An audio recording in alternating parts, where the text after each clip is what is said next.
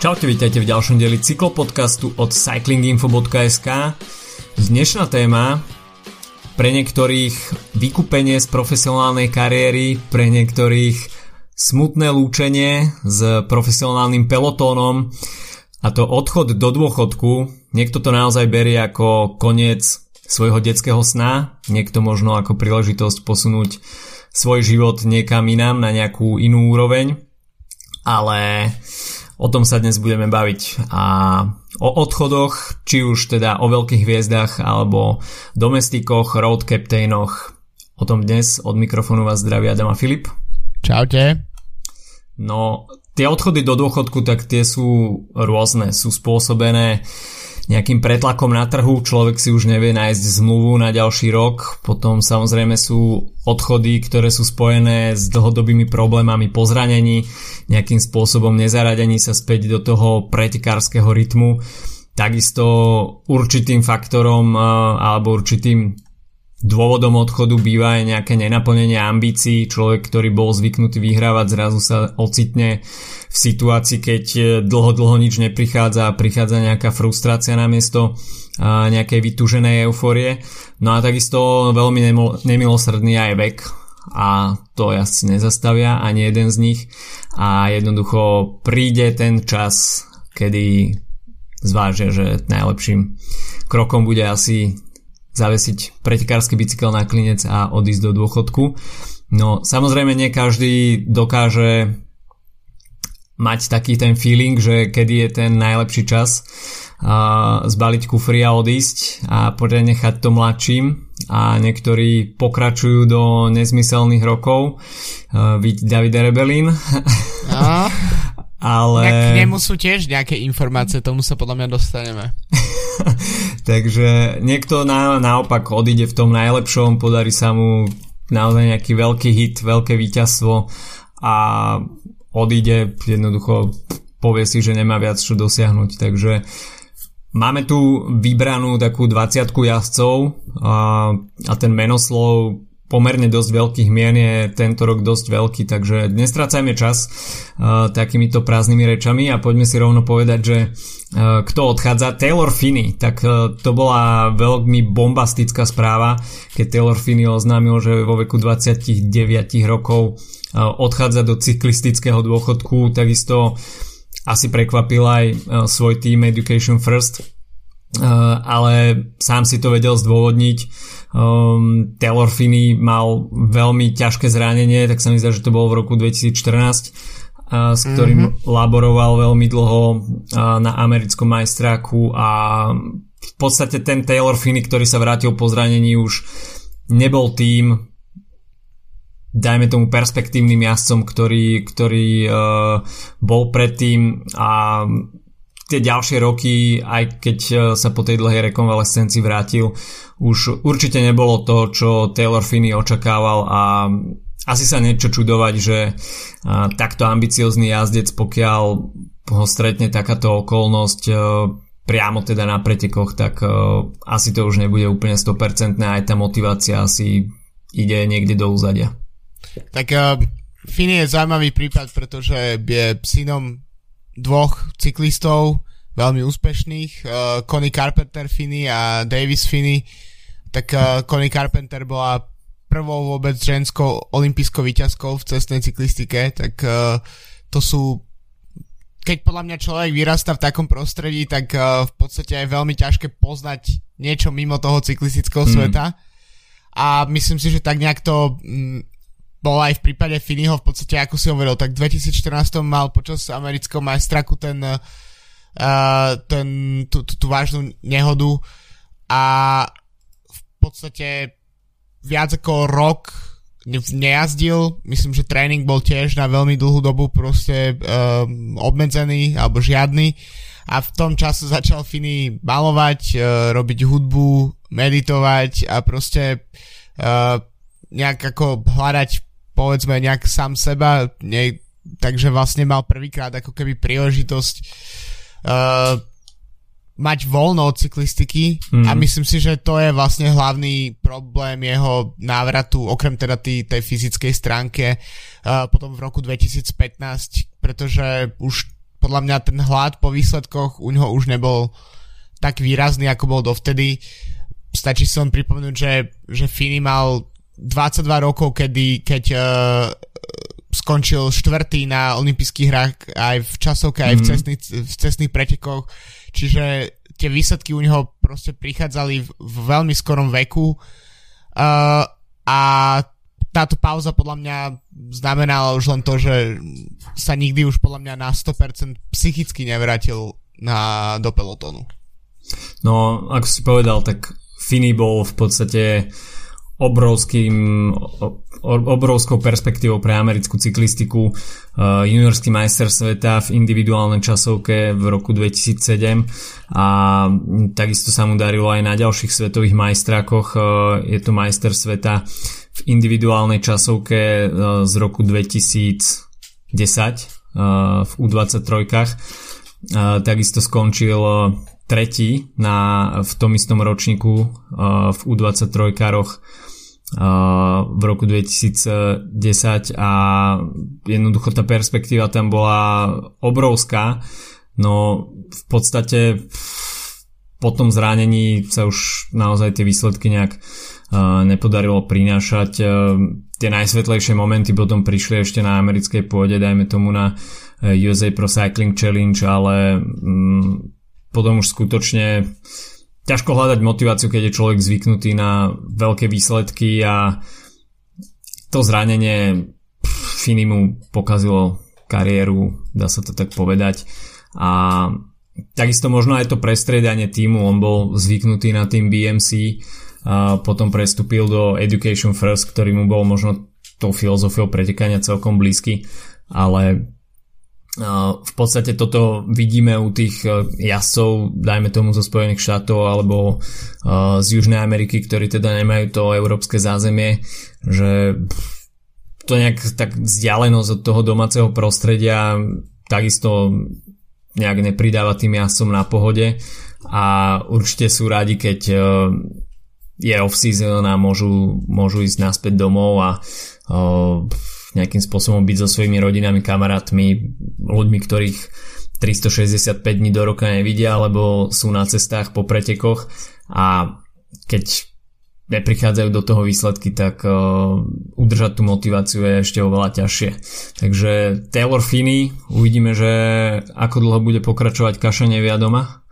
Hey, myslím si, že inak, uh, keď si pri tom, tak uh, aj to môže byť vlastne svojím spôsobom uh, uh, dôvodom, alebo jedným z dôvodov, pretože Uh, napríklad v tomto roku uh, ukončila kariéru aj uh, partnerka Tomsa Squinsha uh, mm. v uh, AB Mickey, ktorá jazdila za rally team a jeden z dôvodov bol práve ten, že vlastne skombinovať ženský kalendár s mužským závodným kalendárom s, potom, a potom so spoločným nejakým životom dvoch vlastne mm. profesionálnych cyklistov je veľmi zložité a náročné pre ten vzťah a možno to aj, mm, aj v tomto prípade trocha zohralo rolu. Možno uh, Finny vidí v, vo výsledkoch uh, trochu mladšie, neviadomej väčšiu perspektívu ako, ako vo svojich vlastných, tak... Uh, možno áno. Tak to je podľa mňa ako zaručená vec. hey. OK, takže toľko Taylor Finney. Uh, z americkej pôdy ešte ne, neodchádzame a ďalším človekom, ktorý sa od hodlal spraviť to rozhodnutia a ísť do dôchodku je Peter Štetina, respektíve Peter Stetina z Treku Segafredo, ktorý takisto končí kariéru.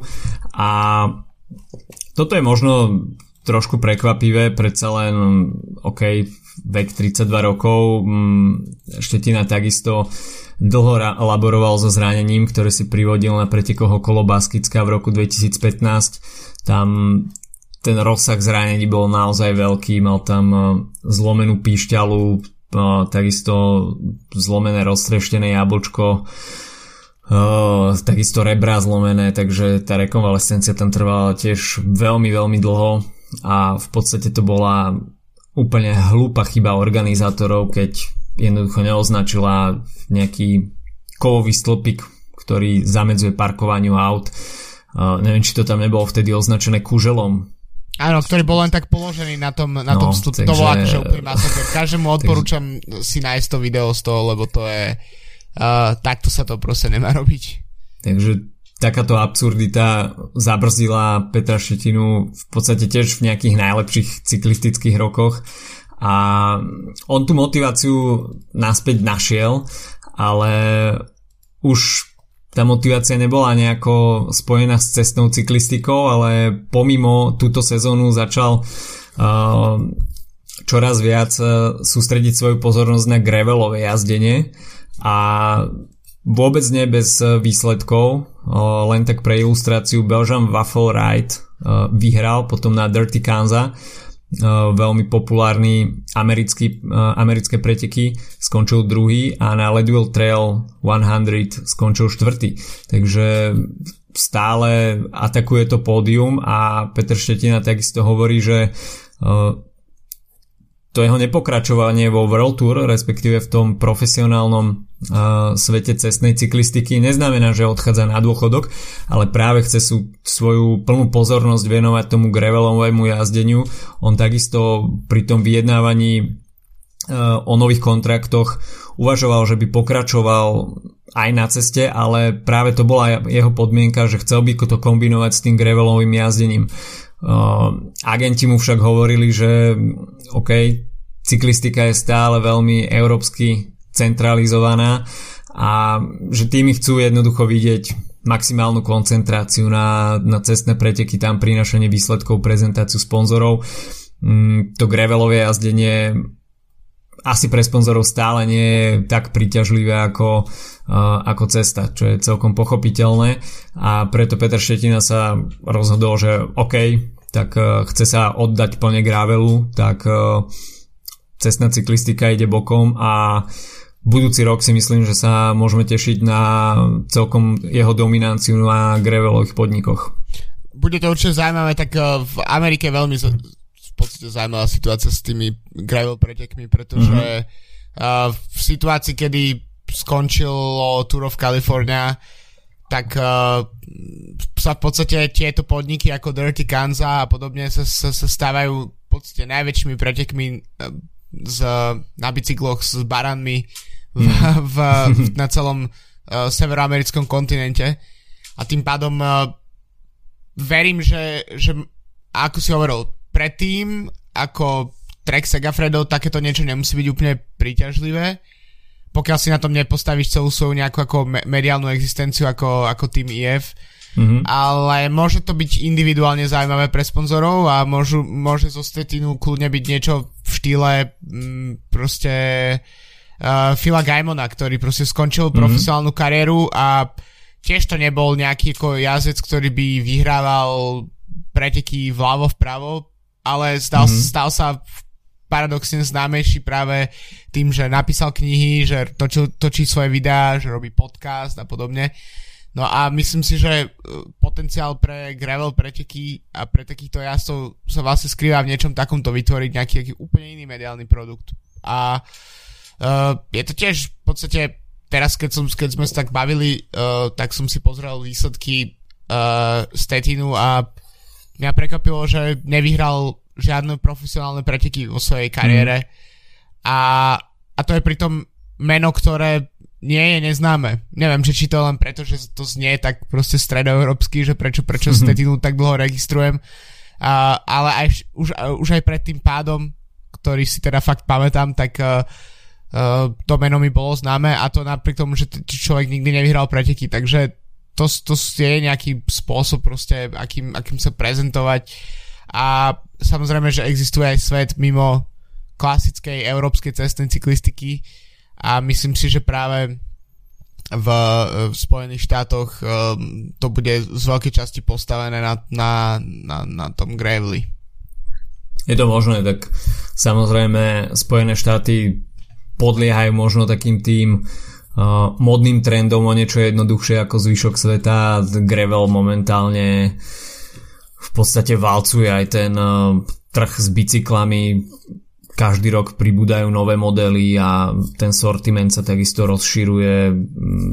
Tá medializácia gravelových podujatí a gravelového jazdenia ako takého je čoraz väčšia a narastá to astronomickou rýchlosťou.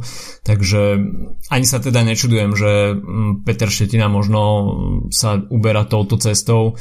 Videli sme to aj mimo e, toho pretekárskeho programu, napríklad pri Education First, Lakeland Morton, tak ten je takým typickým príkladom, ktorý sa do toho celkom vrhol strmhlavo a možno očakávať nárast záujmu aj u e, cestných cyklistov, že si budú ten e, mimo pretekársky program spestrovať takýmito podujatiami a či už teda horská cyklistika alebo gravelové jazdenie a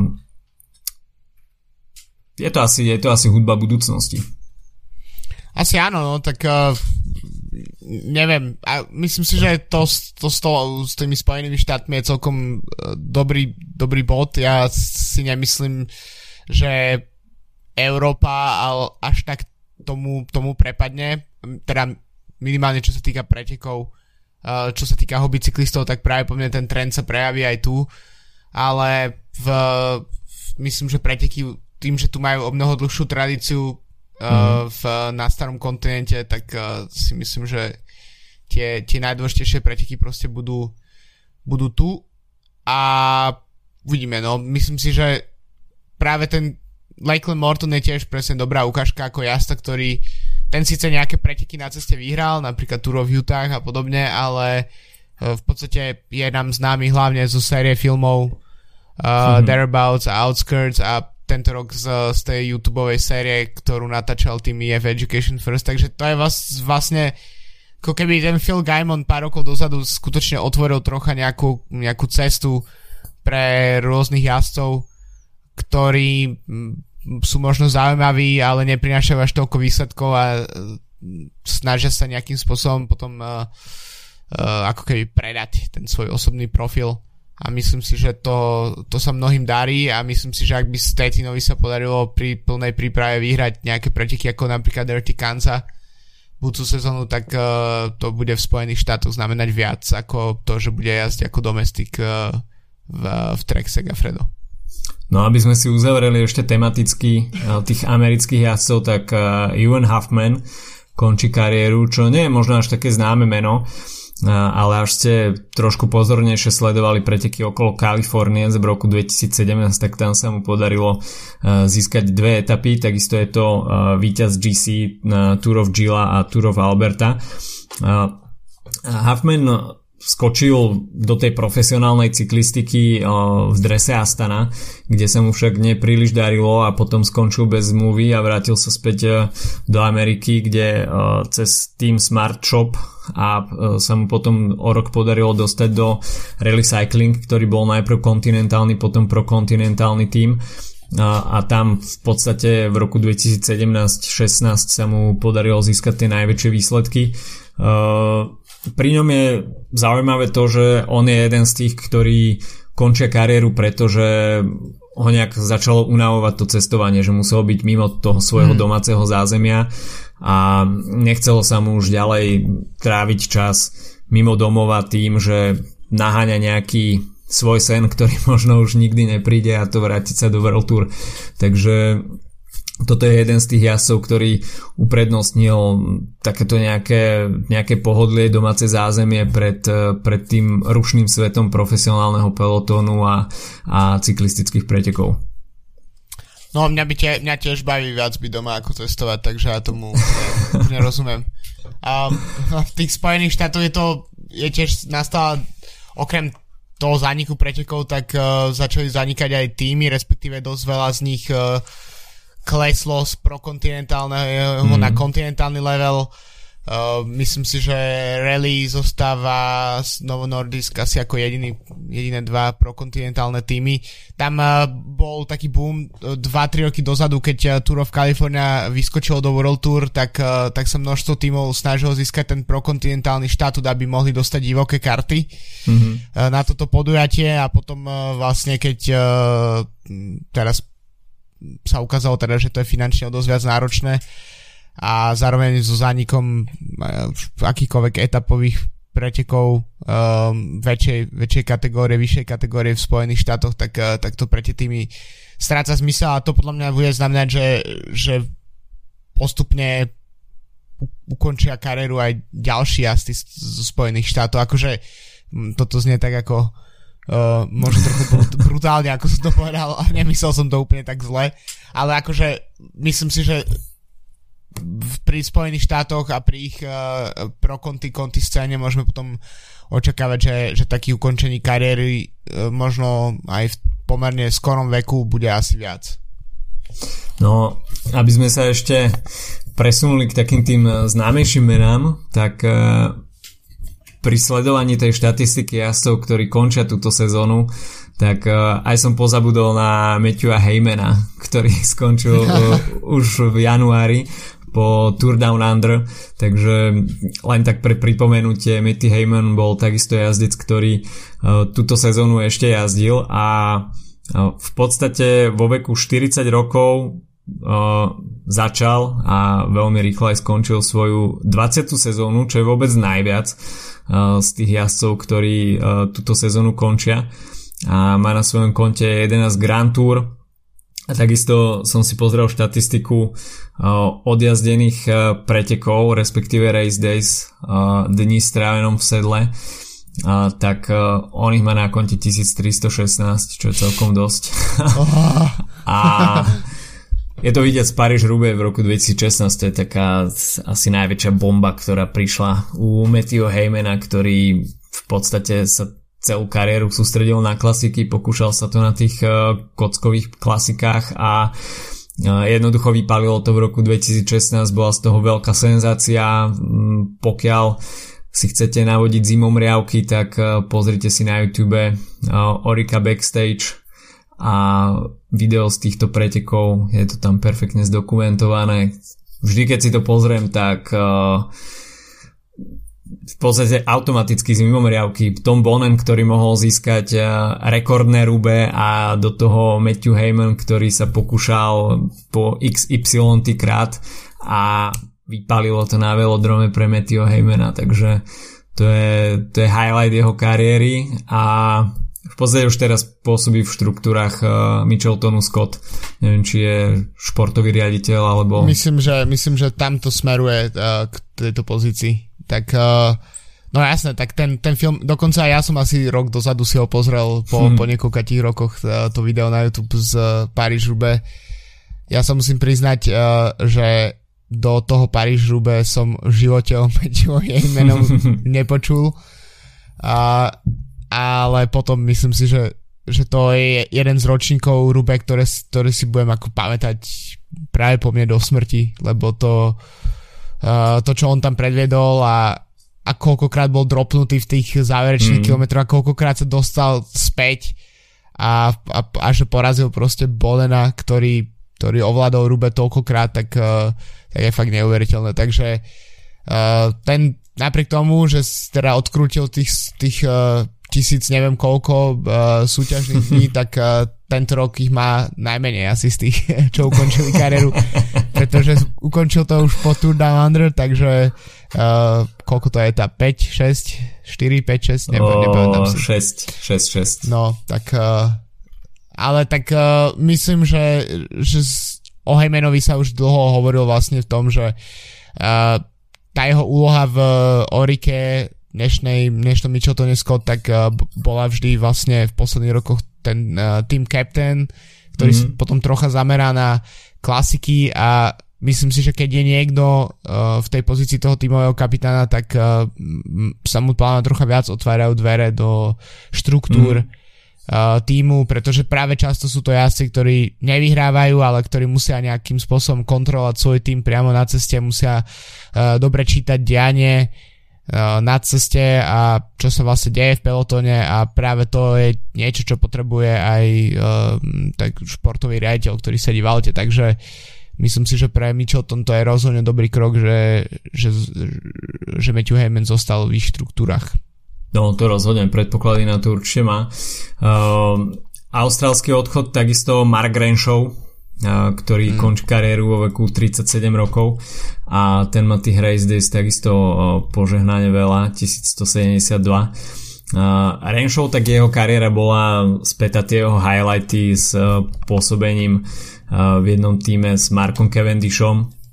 Uh, začalo to v týme uh, HTC HTC uh, v roku 2009. Uh, potom sa ich cesty na pár rokov rozdelili a našli k sebe cestu potom opäť e, v drese Quickstepu a v podstate Renshaw patril ešte, respektíve on bol takým tým hm, začiatkom toho skvelého leadoutu v Quickstepe a v podstate naštartoval takú dobrú fázonu a, a Uh, naozaj už dá sa povedať až tradíciu uh, tých lead-out menov v Quickstepe. Hmm a, čiže Renshaw skutočne bol taký, takou pravou rukou Marka Cavendisha pri, pri jeho hviezdnych šprintoch a Mark Cavendish na ňo asi nedá dopustiť. Tak e, to je, to je duo, ktoré si ťažko už vieme predstaviť uh, jeden bez druhého. V podstate naozaj naposledy uh, nejazdili spolu v jednom týme v uh, 2013, kedy jazdil tie dve sezóny eh, v Rabobank a Blanco a ešte niekoľkých iných menách, ktoré vtedy mal tento tým, eh, ktorý sa, ktorý je momentálne Jumbo Visna. Vtedy Renshaw skúšal byť šprintérom, teda tým, tým naoz, naozaj uh, jazdcom čísla 1 uh, do šprintov v podstate nejaké výsledky priniesol, ale väčšinou to boli respektíve takto. Uh, v tom čase nemal na to, aby porážal uh, Cavendisha, Kittela, Greipela, to um, jednoducho nebol v tej lige a tak po tých rokoch, keď prešiel späť do Quickstepu, tak myslím si, že sa definitívne zmieril s tou svojou úlohou lead-outmana. Ďalšia vec je, že jedna vec je teda, že si s takou úlohou zmierí, druhá je, že si vytvoril naozaj taký cool dokolo seba toho najlepšieho lead-outmana hmm. niekoľko rokov sa ňom tak hovorilo a um, čo sa týka jeho záveru jeho kariéry, tak uh, odporúčam uh, video s, s, s jeho malým synom, ktoré sa určite nedá nájsť na, na YouTube. Uh, neviem, či to bolo počas posledných pretekov alebo jedných z posledných okolo, pretekov. Okolo Veľkej Británie to bolo, no. OK, tak uh, tam mu podával uh, uh, bidon jeho syn a, a bolo to až dojemné teda. Renshaw sa tam určite neobránil slzám, takže no škoda naozaj, že tie posledné roky boli v týme Dimension Data, kde mu nejakým spôsobom asi chýbal serióznejší šprinter, ktorému by mohol roz, rozbiehať tie šprinty, uh, pretože no okej, okay, um, Giacomo Nicolo, tak uh, je šprinter, ale tie výsledky u ňom moc neprichádzajú, takže ten záver kariéry po tom prestupe z Quickstepu už bol taký, taký menší útlom a Renshaw tam tiež už pôsobil skôr ako nejaký skúsenejší jazdec, ktorý usmerňoval to dianie, ale naozaj budeme si ho pamätať ako práva ruka Marka Cavendisha v dobách najväčšej slávy, takže Mark Renshaw, 37 rokov, koniec kariéry. Uh, no ďalší v podstate už veterán, ktorý odchádza, Ruben Plaza, ktorý absolvoval hmm. svoje posledné dve sezóny v drese Israel Cycling Academy. Uh, tie svoje najlepšie roky prežil uh, asi uh, ešte v Movistare, uh, alebo skôr ešte predtým. Uh, ale takisto bol to jazdec, ktorý bol veľmi konzistentný, hoci nejaké úplne e, prevratné výsledky neprinášal. Je to víťaz dvoch etap e, z VLT, čo takisto je zaujímavé, že tie víťazstva prišli po desiatich rokoch, v roku 2005 hmm. a 2015. Takže uh, aj tam je vidno, že nebol to jazdec, ktorému sa vydarili dva roky po sebe, ale v podstate tá jeho konzistencia počas tej kariéry tam bola.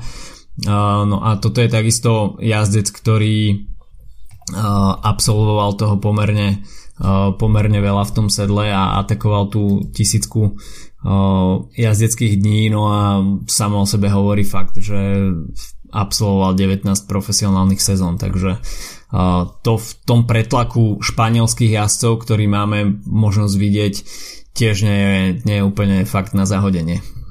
Tak uh, ešte si zabudol podľa mňa spomenúť asi najväčšie víťazstvo a to bol uh, to etapa na Tour de France, ktorú, ktorú v drese uh, Lampre získal uh, pred Petrom Saganom. Pred Saganom, Dve, 2006, 2015 to bola tak skvelá etapa, v ktorej uh, tiež, ak si pamätáš, Geraint Thomas uh, zletel z, z, pri z, keď, keď išli... Tam to bolo v zjazde, sa mi zdá. Áno, presne tak. Mm. Pri zjazde a tam ho vyblokoval uh, niektorý z francúzských jazde, mm-hmm. jazdcov, myslím, Bargil. Ak si dobre pamätám. No, Bargil to bol, sa mi zdá, hej. Hej, hej. A tam uh, si t- so Thomas udrel o, o stĺp mm. a mhm. bol, vyzeralo to dosť uh, teda všeliako, ale to sa dialo proste štvrť hodinu potom, ako Ruben pra- Plaza došiel do cela a uh, utiekol v podstate z toho denného uniku uh, Petrovi Saganovi a v tretí skončil vtedy, mimochodom uh, uh, tiež keď už sa bavíme o tom, že kto tento rok ukončil kariéru, tretí skončil vtedy Jalinson Pantano, ktorý mm-hmm. uh, tento rok po uh, dopingovom náleze tiež uh, ukončil kariéru v, uh, v apríli. OK, Jarlinson Pantano neskončil úplne podľa ideálnych predstav. no poďme sa pohnúť ďalej a Simon Špilak je takisto jazdec, ktorý ukončil kariéru a bavili sme sa o tom už aj v predošlých podcastoch. Takisto trošku prekvapivé rozhodnutie, ale určite spojené asi aj s tým rozpadom týmu Kaťuša Alpecin ktorý sa spája s Israel Cycling Academy a určite tam vznikol pretlak, logicky museli nejakí jazdci odísť a Simon Špilak možno aj toto bol jeden z faktorov, prečo ukončil kariéru už vo veku 33 rokov. Špilak bol vždy zaujímavý tým, že sa mu mimoriadne uh, darilo na švajčiarskej pôde. Je to víťaz, uh, dvojnásobný víťaz GC pretekov okolo Švajčiarska z roku 2015-2017. Uh, takisto sa mu podarilo uh, ovládnuť preteky okolo Romandie uh, v roku 2010. Uh, víťaz viacerých etap na týchto pretekoch, takisto víťaz etapy na Dauphine, takisto sa mu darilo aj na Paríž-Nice, kde skončil raz tretí, raz štvrtý v GC a on sám o sebe hovoril, že mm, pochopil, že pre ňoho Grand Tour vôbec nie sú preteky, ktoré, na ktoré sa bude sústrediť. E, jednoducho tá trojtyždeňová výkonnosť e, u ňoho nie je a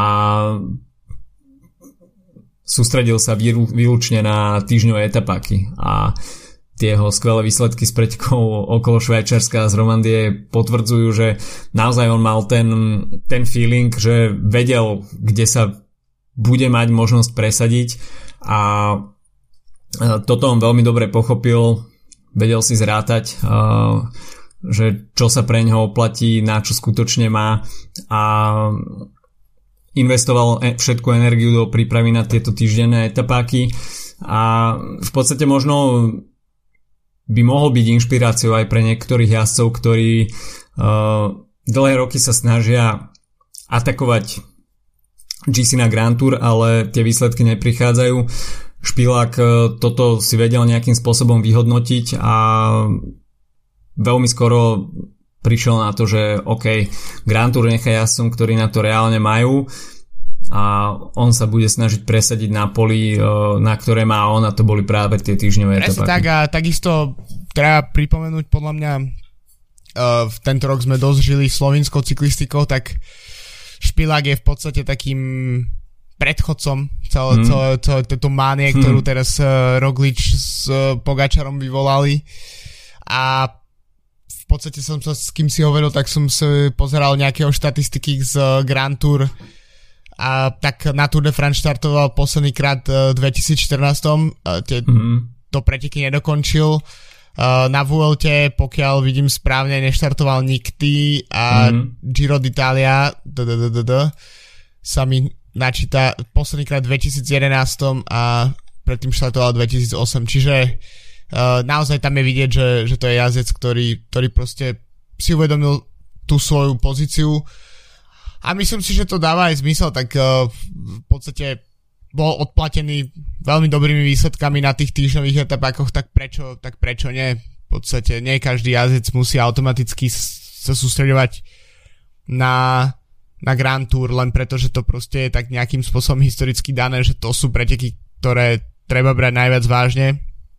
Mm, podľa mňa vždy lepšie uh, vyhrať preteky okolo Švajčiarska, ako skončiť, uh, neviem, 19. na Tour de France proste a mm. márne sa snažiť o nejaký uh, o nejaký úspech v GC, keď to proste nejde, tak uh, um, už piláka mi podľa mňa táto rezignácia v odzovkách um, prišla vždy pomerne sympatická, že proste uh, je to jazdec, ktorý vedel odhadnúť svoj um, svoj potenciál proste a mm-hmm. myslím, že ho dosť využil, takže uh, podľa mňa je to celkom škoda, predsa len uh, mal 33 rokov, čo nie je úplne, úplne veľa, ale tak uh, zjavne v Slovensku má svojich nástupcov, takže hmm. už to nie je až také štafetu.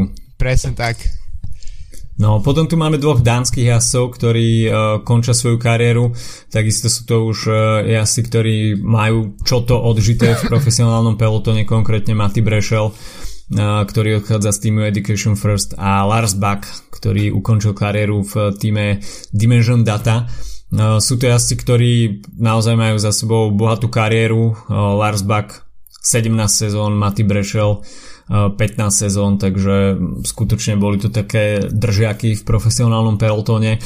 Lars Bach tak ten mal skvelý nástup do toho profesionálneho pelotónu, respektíve ešte predtým je to víťaz Tour de l'Avenir z roku 2005, takže taká Tour de France mladých jazdcov.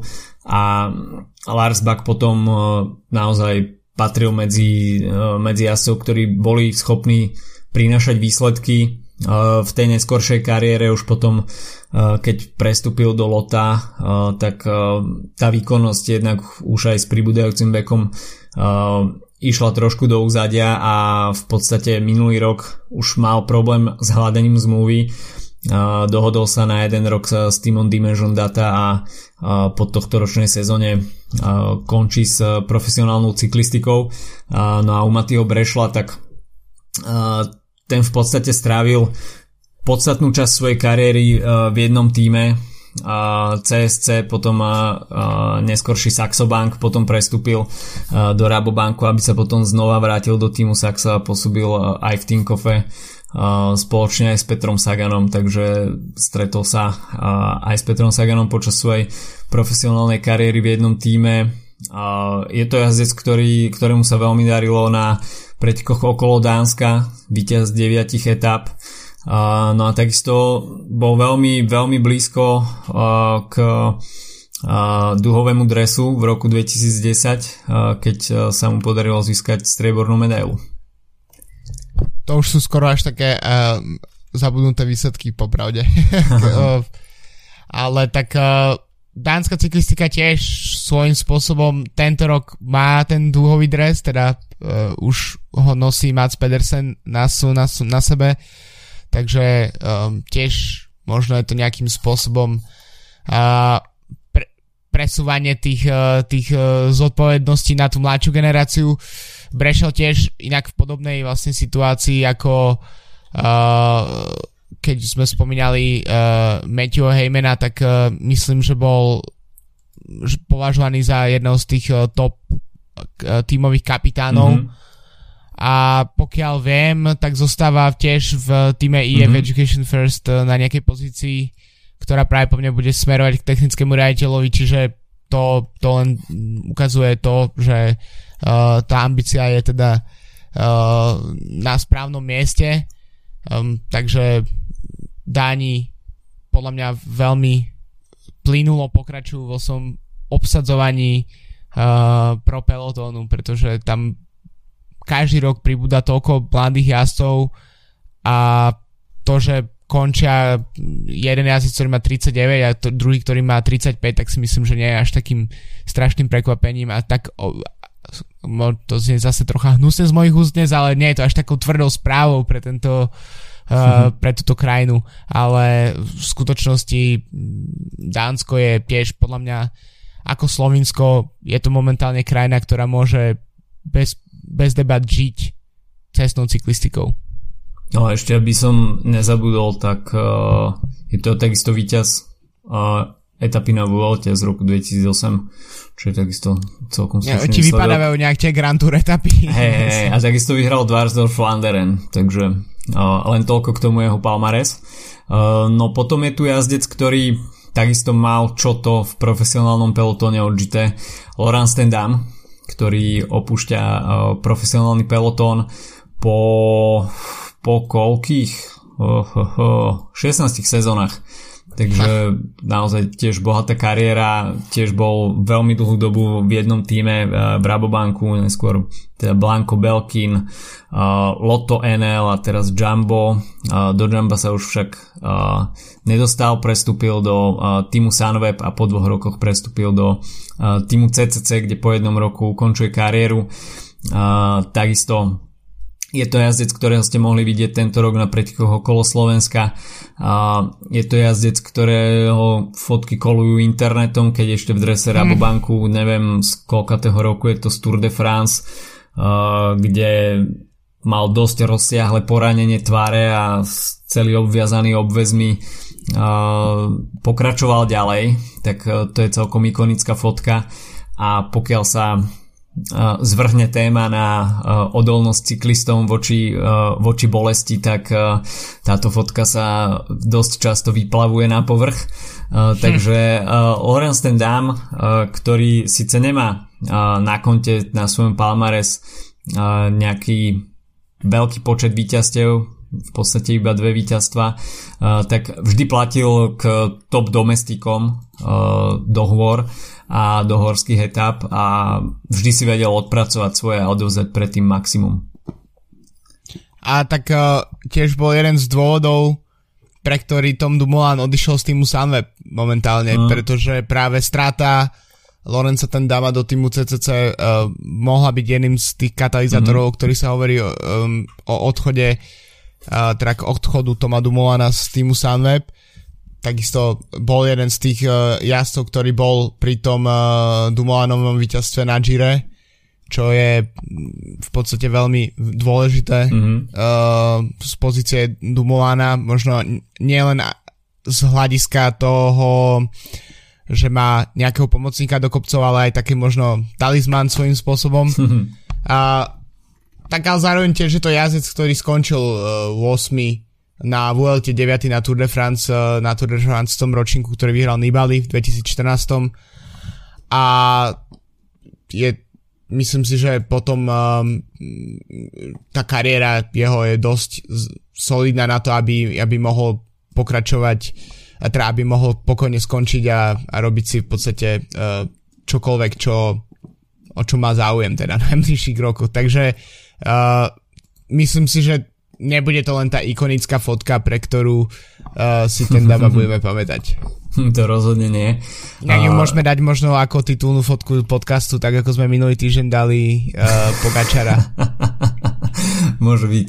Uh, ďalším veľkým menom, ktoré odchádza a ktorý možno zažil ktorý určite zažil dni svojej najväčšej slávy ešte v tej prvej dekáde 21. storočia tak to je Steen de Volder, dvojnásobný víťaz pretekov okolo Flámska z roku 2008-2009 takisto vyhral dvakrát GC na pretekoch okolo Belgická znie to až neuveriteľne ale dokázal ovládnuť aj preteky okolo Rakúska z roku 2007 no a keď som si pre, pozeral te, ten menoslov kto sa na pretekoch okolo Rakúska v roku 2007 dostal, tak uh, zúčastnil. Tak uh, okrem teda slovenských českých jazdcov uh, bol tam takisto Mitch Docker napríklad, hmm. ktorý z, uh, tam bol v drese Drapak Porsche development týmu, takže v podstate uh, veľmi zaujímavé mená na uh, tom ročníku uh, okolo, okolo Rakúska, takisto tam bol Oscar Sevilla, uh, Vasil Kirienka, takže celkom zaujímavé a uh, Steam Devolver ovládol tieto preteky aj vďaka svojej perfektnej časovke, ktorá, ktorá ho dlhé roky sprevádzala a mm, tam dokázal získať ten rozhodujúci náskok. Kedy si bývala tá časovka na pretekoch okolo Rakúska v Podersdorfe, bola to taká celkom tradícia. A pokiaľ bývate v Bratislave, tak Podersdorf určite poznáte, je to tam mm, na Noizidli, ako je ten majačik, tak tam sa väčšinou chodia ľudia fotiť. A práve pri mm, tej ceste na ten majak pomedzi tie kaviárne, tak tam je taký chodník slávy cyklistický a tam sú otlačky rúk sa mi zdá rôznych cyklistov, napríklad aj Eddie Merckx tam má svoju hviezdu. Uh, takže odtiaľ bol býval štart uh, časovky na pretekoch okolo Rakúska. Posledné roky to už organizátori zmenili a preteky tam dá sa povedať, že posledné 2-3 roky už neboli a tá trasa sa uh, nejakým spôsobom každý rok mení takže Steve Devil, Devil, Devolder víťazom aj týchto pretekov. Tie preteky okolo Flámska, ktoré vyhral, tak uh, zaujímavé je, že vždy bol tímovou dvojkou uh, po boku Toma Bonena a uh, podarilo sa mu získať titul na ronde 2 roky po sebe, aj keď teda nebol tímovou jednotkou, raz sa mu to podarilo aj v drese belgického šampióna. Takisto dokázal si pripísať víťazstvo po ataku na Kapelmúre, čo je proste ikona pretekov okolo Flámska, takže uh, dokázal v podstate to, o čom mnohí jazdci iba snívajú a dokázal to práve z tej pozície tímovej dvojky, uh, kde uh, možno on takisto nejak nastavoval tie trendy, že v Quickstepe, že človek nemusí byť úplne, úplne jasom číslo 1 a už eh, dajme tomu 10 rokov dozadu sa v Quickstepe začala raziť eh, tá filozofia, že jazdiť na viacero jazdcov a Steam Devolver práve touto taktikou prišiel k dvom víťazstvám na pretekoch okolo Flámska. A to je najzaujímavejšie, alebo teda naj, kľúčovejšie na tom faktor, že sa to podarilo dva roky po sebe, čo je fakt neuveriteľné podľa mm. mňa mhm. pre jazda, ktorý uh, nechcem tým dávať dole nejak jeho kvality, ale to v podstate pre, pre neho uh, sa už nič nemalo akým spôsobom vyrovnať týmto víťazstvám, ani tomu neprišlo blízko. Uh, takže Steam Devolder končil kariéru uh, túto sezónu v uh, Corendone Circus, tam tiež pr- prichádza k nejakému predávaniu štafetového koliku mm-hmm. uh, a možno už budúcu sezónu uvidíme Mateo van der Pola uh, ísť v šlapách Devoldera na, na pretekoch ako, okolo Flámska práve. No vôbec by som sa nečudoval. No teraz tu máme uh, trojcu britských jazdcov. Uh, mohli by sme začať Adamom Blightom, ktorý končí kariéru v vo veku 30 rokov, čo bolo možno trošku prekvapivé. Adam Blight sa tak trošku pretlkal tou uh, profesionálnou kariérou. Uh, vždy nejak bojoval o ten kontrakt, nikdy to nebol jazdec, ktorý by mal zaručené, respektíve mohol by si vyberať, že kam sa teraz vyberie.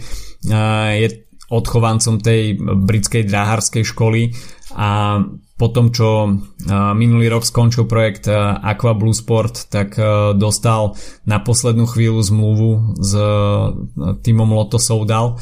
No asi tie výsledky a takisto jeho výkonnosť nebola úplne podľa predstav a neviem, či sa mu tento rok narodili dvojičky. Tak, myslím, že to bol, myslím, že to bolo tak, no a takisto začal komentovať pre Eurošport, mm. A čo, čo je niečo, čo je tiež dôvod, prečo sa rozhodol skončiť túto svoju kariéru cyklistickú, pretože našiel práve po mne niečo, čo ho baví. Takisto pre Cycling Podcast nahral sériu rozhovorov túto sezónu, mm-hmm. takže Adam Blight sa ocitol v tejto mediálnej sfére. Takisto v Eurošporte bol, sa presavil túto sezónu tým, že si dával rôzne uh, divné košele do vysielania. A tým zbudzoval rôzne emócie na uh, sociálnych sieťach. Ale ako si hovoril, tak uh, jeho, jeho kariéra je fakt na preskačku. V podstate uh, po tom, čo bol v Omega Farme Loto, čiže predchodca dnešného Loto Sudal, uh, prešiel do BMC a po dvoch sezónach odtiaľ vypadol a skončil v kontinentálnom týme NFTO, Not for the Ordinary, ak si dobre pamätám. Mm-hmm. To mhm. bol jeden dobu pomerne ambiciozný britský celok a práve v drese tohto týmu sa mu podarilo vyhrať najväčšie preteky jeho kariéry mm-hmm. a to uh, Prudential Ride London Classic, čiže v podstate svoje najväčšie, najväčšie preteky vyhral uh, ako kontinentálny jazdec po tom, čo už mal skúsenosti z World Tour, čo je uh, myslím veľmi, veľmi zaujímavé. Takisto, keď prestúpil do Aqua Blue Sport po sezónach s Orico a s uh, Tinkoffom, tak uh, myslím, že minimálne ten začiatok uh, tej spolupráce vyzeral dosť nádejne. Tam, pamätám si, ako skončil uh, druhý na Nokere Curse mm-hmm. 2017 a v, vlastne vtedy v tých ako keby menej dôležitých klasikách vyzeral veľmi ambiciozne. No a túto sezónu v podstate mal stráviť hlavne ako lead-out pre uh, Caleba Iwena, ale keďže sa nedostal ani na, do zostavy na Tour de France, tak to vlastne mm, ten, táto úloha pripadla iným ľuďom, asi práve poviem aj Rogerovi Klugem hlavne mm. a tak uh, sa teda rozhodol svoju kariéru ukončiť v pomerne mladom veku.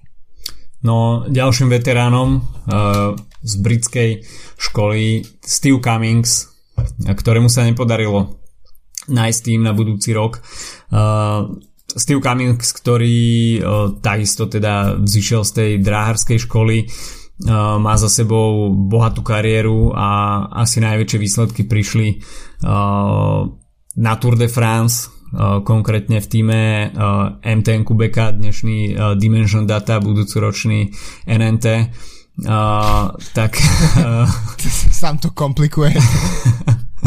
tak uh, tie dve etapy, ktoré dokázal uh, získať na Tour de France boli, sú ikonické a naozaj uh, Steve Cummings bol minulé, keď som čítal rozhovor s ním, tak bolo tam jedno, jeden nejaký, nejaké francúzske slovo, ktoré, ktoré definuje jazdca na neskoré úniky Uh, nezapamätal som si to, budem si to musieť doštudovať, ale um, Steve Cummings vedel vždy zaťať zuby a naozaj vycícať zo seba aj tú poslednú energiu a mal taký veľmi dobrý feeling, uh, kedy v tej neskorej fáze uh, pretekol zabrať a aj preto to sa veľmi dobre sledovali Grand Tour, kde, kde Steve Cummings bol a keď sa vyskytla nejaká etapa, ktorá, ktorá bola šitá pre únik, uh, tak uh, Steve Cummings uh, mal na toto veľmi dobrý nos.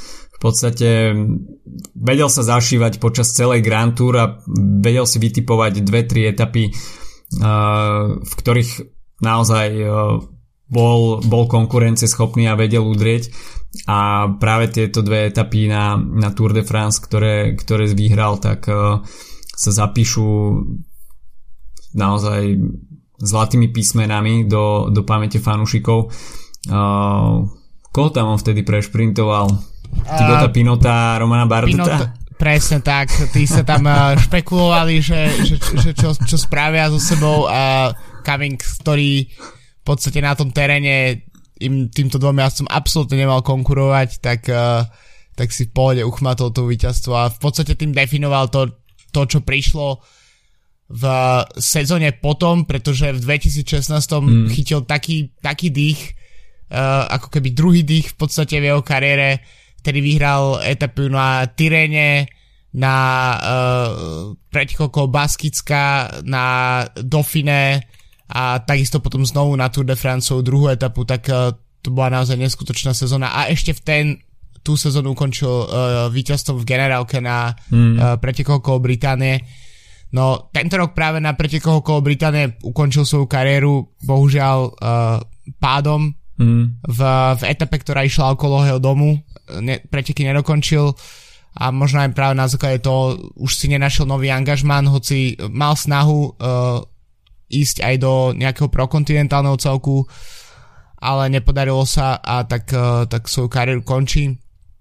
Myslím si, že ten, uh, ako ty si spomínal to francúzske slovo, na ktoré si nevieš spomenúť, tak uh, presne v britskej žurnalistike sa používa ten uh, breakaway artist, tak uh, myslím si, že to je z našej generácie jazdcov to je práve uh, Cummings je jeden z tých, ktorý, ktorých si budeme pamätať s, s niečím takým.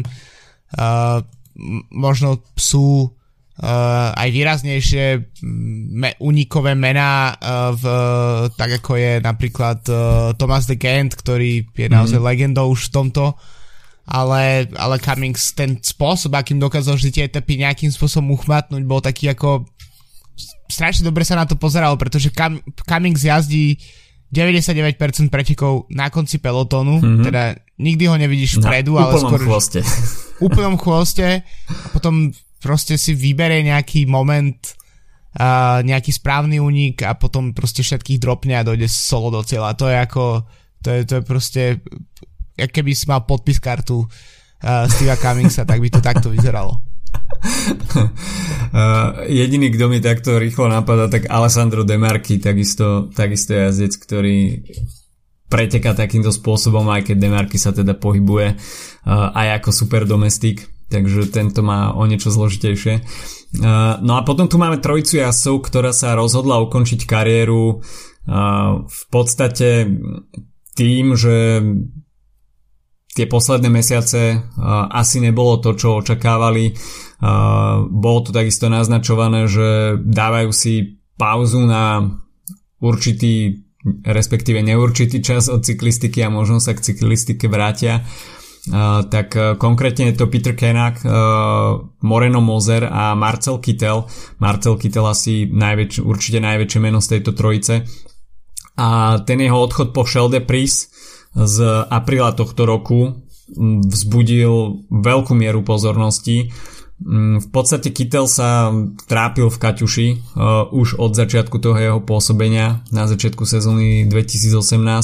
Uh, to pôsobenie v Kaťuši neprinieslo v podstate nič dobré a Kittela určite viac demotivovalo ako motivovalo a v podstate to, čo, to, čo sa Kittelovi podarilo uh, dokázať v roku 2016, uh, keď vyhral 5 etap na či v roku 2017 to bolo, uh, na 5 etap na uh, Tour de France, tak to bolo nejakým spôsobom vrchol jeho, uh, jeho kariéry.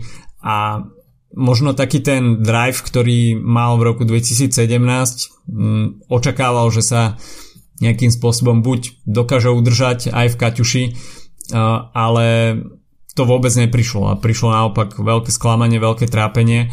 A takisto nie je sa čo čudovať, že mm, Kytela to nejakým spôsobom prestalo baviť a aj asi pod vplyvom tých e, vzťahov v Kaťuše, ktoré, ktoré asi neboli úplne ideálne, na ktoré nebol zvyknutý, e, tak e, prišlo to rozhodnutie, že končí s kariérou tak uh, takisto tam, uh, tak ako si spomínal u Adama Blighta, tak aj uh, Kittelovi sa uh, myslím, že narodí mm-hmm. dieťa túto sezónu, takže to je ďalší um, ďalší Otec dôvod. na rodičovskej pre... dovolenke.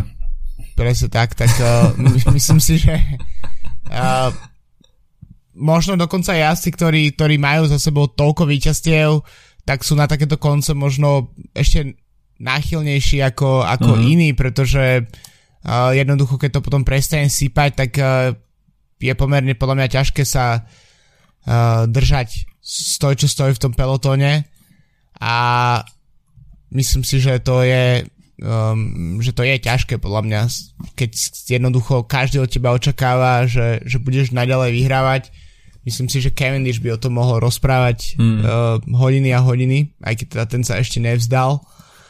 A, takže myslím si, že to môže platiť aj o Kytelovi. Tak uh, škoda, že po tom konci v Quickstepe tak uh, prišli tie slabé roky v Katuši, ktoré vlastne predznamenali ten koniec. Ale myslím si, že prečo nie? Na, nie, nie je dôvod na to, aby sa, aby sa silou mocou držal v pelotone, keď sa mu jednoducho nechce. No ináč, keď si pozrieme jeho štatistiku, tak v profi pelotone absolvovaných 535 dní z toho 89 víťazstiev, čo je... No, to, to sa dá. Čo, čo je úplne perfektné číslo a čiže nie sa čo čudovať, no, keď je človek zvyknutý, že vyhráva takmer každé 5. preteky a potom prídu dve hluché sezóny, tak uh, tá motivácia ide, ide do kytiek. Uh, ale to jeho palmares 14 víťazných etap na Tour de France 4 víťazstva na Giro d'Italia takisto víťazstva z pretekov okolo Polska GC dvakrát Tour of Dubai 5 krát Chel de Pris to bola jarná klasika, ktorá patrila Marcelovi Kytelovi dosť dlhú dobu, takže pred Marcelom Kytelom nové výzvy, takisto otcovské povinnosti, takže uh, želáme veľa spánkového salda, aby, aby uh, mohol fungovať. Pit Kenak, tak ten takisto rozmýšľal nad nejakou, nejakým spôsobom pauzy uh, od profesionálnej cyklistiky.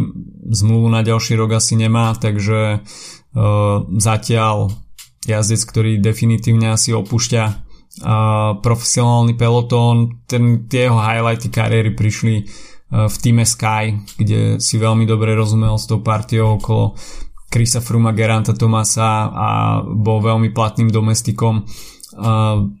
Uh, takisto sa mu podarilo uh, vyhrať zo pár pretekov, takisto je to uh, víťaz GC na pretekoch uh, okolo Rakúska, takisto ako Steam Devolder.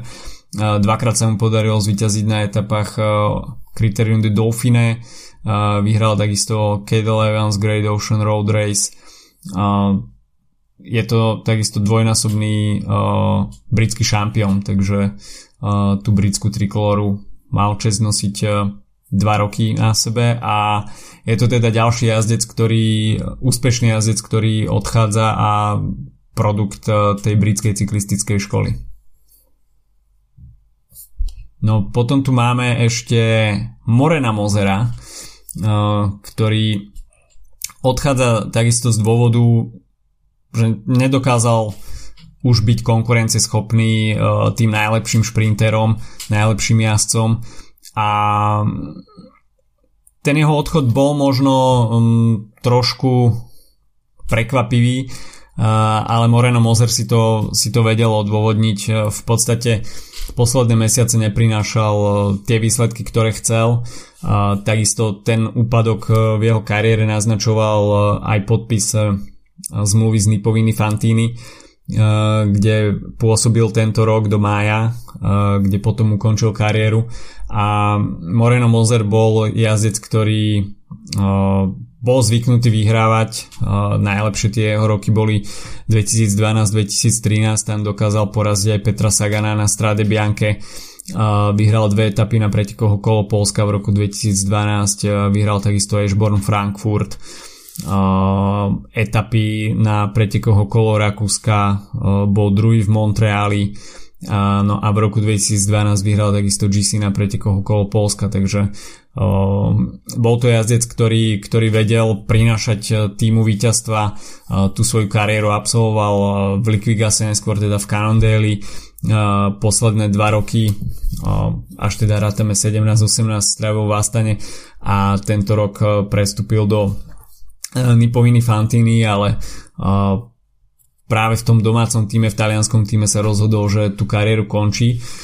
A teda Moreno Mozer definitívne odchádza z profesionálneho pelotónu tiež v nie úplne pokročilom veku, dajme tomu, má iba 28 rokov, takže talianská cyklistika opäť prichádza o ďalšieho jasa v World Tour, no a keď sme pri Talianoch, tak ešte by som to zakončil z mojej strany Danielem Benatim, e, ktorý však má za sebou veľmi bohatú kariéru a končí vo veku 39 rokov. Je to jazdec, ktorý dokázal vyhrať etapy na všetkých troch Grand Tour, Uh, konkrétne uh, dve na Tour de France, 3 na Gire a, a 6 na Vuelte.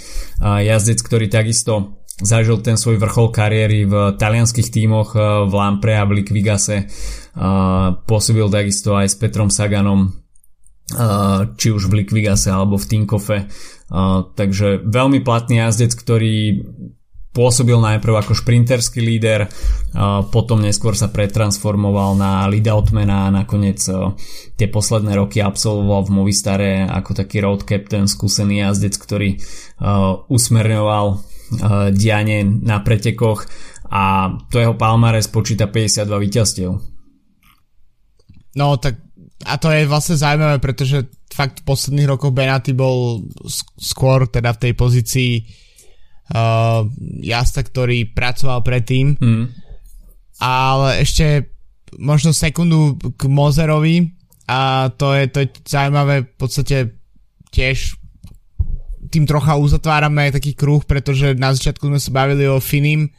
Mozer je, pochádza tiež proste z cyklistickej dynastie, hoci Francesco Mozer mm-hmm. nie je jeho otec, ale myslím strýko. Mm-hmm. Ale je tam proste niekoľko ľudí s priezviskom Mozer, ktorí, ktorí jednoducho jazdili a podobne, no a vieme si predstaviť, ako sa takéto niečo prežíva vo fra- uh, v talianských médiách. Mm-hmm. A ten tlak musí byť na s takým preziskom podľa mňa obrovský, takže tiež uh, sa nečudujem, že vlastne v, v takej situácii sa jazdec eh, rozhodne tú kariéru ukončiť. OK, tak to by bolo na dnes od nás všetko. Toľko sumarizácia jazdcov, ktorých už budúcu sezónu v profesionálnej cyklistike neuvidíme, aj keď teda, ako napríklad Peter Stetina naznačil, tak eh, na minimálne gravelových podujatiach ešte bude vidieť. Tým, ktorí odchádzajú z profi cyklistiky, želáme príjemný dôchodok, aby sa dokázali uplatniť v normálnom živote, nejak keď tá bublina praskla, aby um, si jednoducho ten život užívali. Existuje aj život mimo cyklistiky a keďže je off-season, tak aj vy si užívajte život mimo cyklistiky a venujte sa či už svojim ďalším hobby, na, ktorý, na ktoré nemáte počas roka čas, alebo sa venujte svojim rodinám, čo je takisto veľmi príjemná záležitosť. My sa počujeme opäť o týždeň, majte sa zatiaľ pekne, čau čau. Čaute.